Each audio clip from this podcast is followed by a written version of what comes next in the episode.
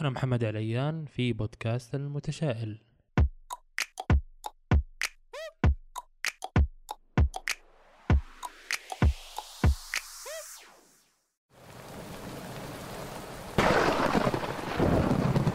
في البرد القارس ومع تساقط الأمطار والثلوج يمكن لأي شخص منا أن يشفق على الأطفال وهم يبيعون المناديل أو علب الكبريت كغطاء أنيق لعملية التسول.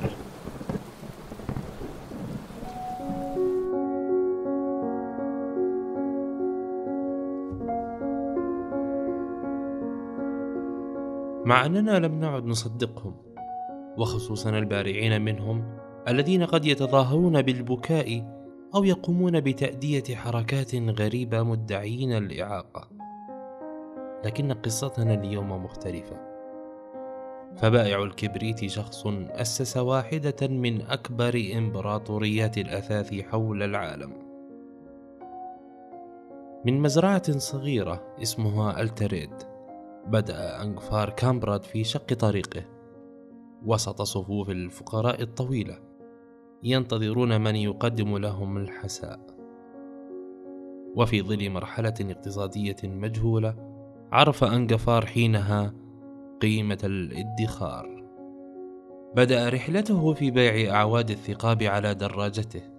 مقابل سعر بسيط أصبح بعدها مدمنا على عمليات البيع.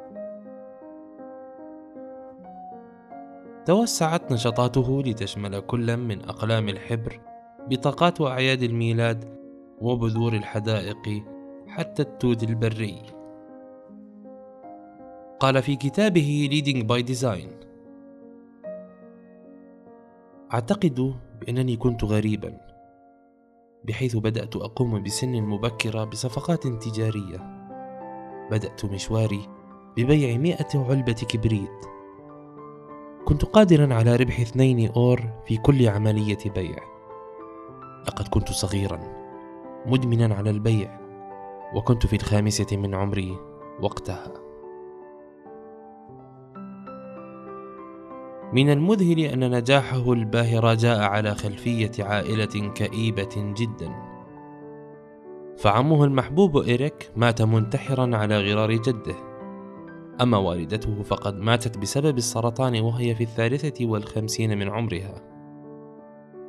إضافة لكل الصعوبات التي عانى منها في صغره فقد كان أنغفار مصابا بمرض الديسلكسيا في عمر السابعة عشرة أسس العلامة التجارية المعروفة لدينا أيكيا. جاء الاسم الفريد من خلال جمع أول حرف من اسمه وتلك المناطق والأماكن المحببة إليه.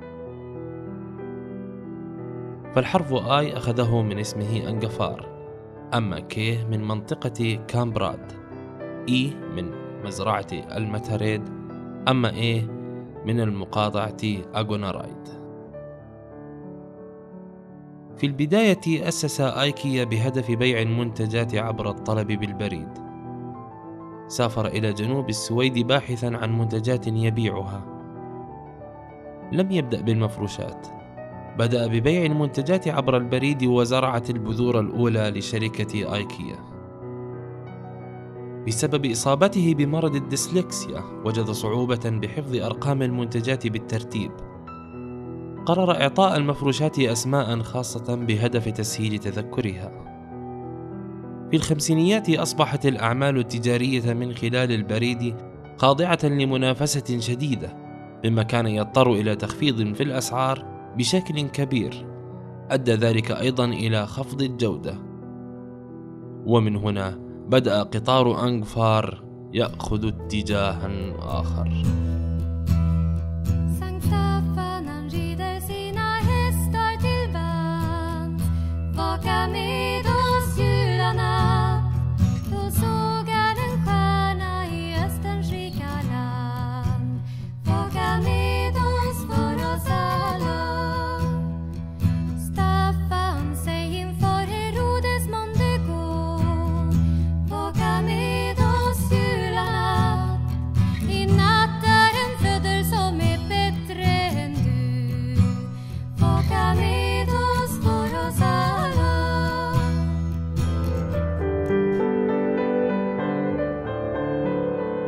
افتتح أول متجر في منطقة الماهالت كانت جوهر آيكيا من خلال السماح للزبائن بتجربة المنتجات المصنوعة جيدا ليروها ويلمسوها بأنفسهم في غرف مجهزة بالفعل.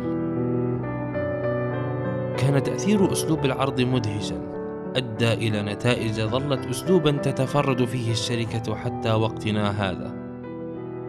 إضافة إلى تقديم الكعك السويدي مع أكواب القهوة للزوار أمر زاد من شعبية العلامة التجارية.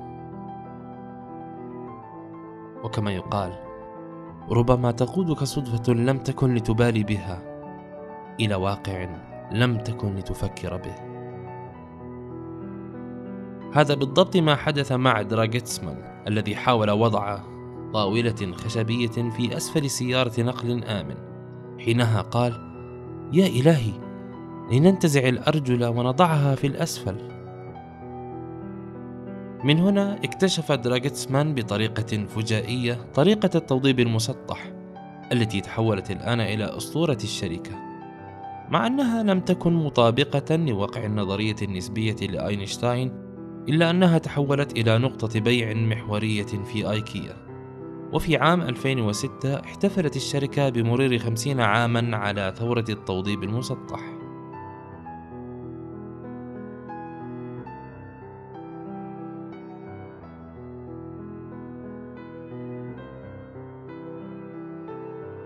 من بيع علب أعواد الثقاب للعائلة والجيران. كون أنكفار كامبراد إمبراطورية المفروشات المنزلية آيكيا مع 345 متجرا في 42 بلدا حول العالم بحسب آخر إحصائية لعام 2014 رحل أنكفار عن عالمنا في السابع والعشرين من يناير عام 2018 تاركا إرثا يعيش بيننا. لمساته الفنية وطريقة عرضه الفريدة. أسلوب التخزين المبتكر مع تصاميم معاصرة رغم بساطتها الشديدة إلا أن لها رونقا خاصا. ما زالت رائحة التوت البري عابقة في معارض الشركة تروي لنا قصة مليئة بالعبر. هي حكاية بسيطة حكاية إنسان ضحى من أجل الوصول فوصل.